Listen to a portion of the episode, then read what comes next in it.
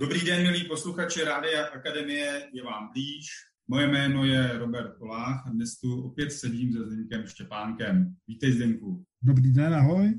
Zdenku, ty jsi rozhodl předávat svoje zkušenosti ze světa podnikání. Já patřím do generace, kdy člověk zažil 90. léta jako mladý teenager. Pro mě to byl otevření svobody, milník mýho života to, že se začalo podnikat, to probíhalo tak kolem mě, ale bylo toho všude plný noviny a ten prostor byl úplně zaplněn, bylo takový klíčový slovo podnikání. Ale ty jsi už začínal v 91. a byly to tvoje první kroky. Já zkusím pro posluchače se díky tobě vrátit tohohle období, těch 90. A rád bych se tě zeptal, jaký byly 90. léta v podnikání? Dneska, protože už je to dávno, že jo, 30 let, nebo 25, podle které, na který rok se budeme dívat. Já občas slyším u podnikatelů, že to v tu dobu bylo lehčí, jo? Tak to je úplně zcestná představa, protože tu dobu nebylo nastavený de facto vůbec nic. Já, když jsem si šel pro registraci, tak vlastním úřadu nevěděli, co s tím mají dělat, jo? To byla taková prokopávání cesty, kdy spousta věcí nebylo vůbec, vůbec nastavený. Sranda, když já začal podnikat, protože nemám původem ekonomické vzdělání, tak jsem nevěděl, k čemu jsou ty faktury, tak jsem si je dával do jedné skřínky. Pak jsem se musel ptát, k čemu je to dobrý. Až takové extrémy, protože to nikdo nedělal. Dali to, když dělali v nějakém podniku, ale když začal podnikat, tak nevěděl, k čemu ty faktury jsou mimo to, že se mají zaplatit, to svěděl, ale co se s tím papírem dál dělá. Takže to je jeden takový pohled, no a pak v těch devadesátkách byl nesmírně nepřehledný a naivní, že všichni v tom budou poctivě. To, co byla obrovská výhoda, byla euforie, to, co si popisoval svoboda, to prostě člověk zažil, že může dělat cokoliv. A samozřejmě ten trh těch různých možností nebylo vlastně nic, jo? takže těch možností bylo strašně moc. Ale nepřehlednost na tom trhu byla obrovská a do toho samozřejmě hodně zasáhla privatizace. Velmi podivným způsobem se e, lidi dostávali k penězům a přicházeli o peníze. Úplně nevěděl, kdo ti ty peníze zaplatí, jako vystavit někomu faktoru a počkat 14 dní, to byl dost riskantní krok. Téma, že někde někomu zůstaly peníze, tak v podstatě, kdo začal podnikat v tu dobu, co já, tak si myslím, že neexistuje nikdo, komu by nezůstaly někde nějaký peníze klasická druhotná platební neschopnost, tak to jsme prostě žili, já nevím, 8 let, 10 let. Všichni, kdo v tuhle dobu podnikal, že najednou někdo začal krachovat, neměl peníze, tak se začal prodlužovat, ty mu pak dodával, protože se zase u něj nechtěl zpřít, pak už to narostlo v nějakou hypersumu, pak se to řešilo. Vlastně hodně bylo na téma toku peněz, strašně moc což dneska už není v tom rozměru, někdo si myslí, že jako je, ale to netuší, co se v těch devadesátkách dělo. Jeden krásný příběh z 90. let, co jsem zažil, to je někdy tak 94, je, že jsem normálně do jednoho velkého masokombinátu, protože já v tu dobu měl je velkou farmu, jsem dodal kemený prasata asi za milion, 1,5 milionu. Tu dobu, že jo, tak přece takhle obrovský masokombinát jako nepadne hned, to bylo normální tam dodávat.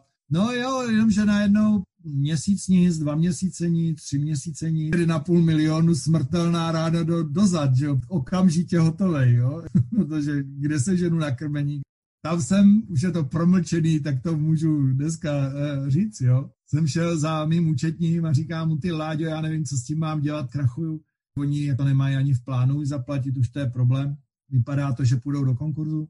Láďa povídá, hele, zkusíme to jinak tak jsme vytvořili strategii. Jo? A ta strategie byla, že jsem volal každý den ekonomovi a vyděšeným hlasem jsem mu povídal, pane, prosím vás, já bych byl strašně rád, abyste to fakt poslali už v nejbližších dnech, protože já to jinak tu pohledávku budu muset prodat. A já se teda omlouvám, ale já ji budu muset prodat ale já pak za ní moc neručím, jo. Tak jsem volal další den a třetí den a říkám, tak už jsem teda jako sehnal kupce, ale teda na rovinu, pak se mi to nechce prodat, protože já nevím, co bude následovat. Samozřejmě to prodám jenom za 70%, ale já už nemůžu, jo. A takhle jsem mu jako aj čtyřikrát, pětkrát volal a chystalo se akce a pak tenhle můj uh, účetní byl invalida, ale úžasný podnikatel, který pak přišel den D a Láďa si sednul k telefonu, a zavolal ekonomovi a povídal, já nevím, třeba firma Korekt.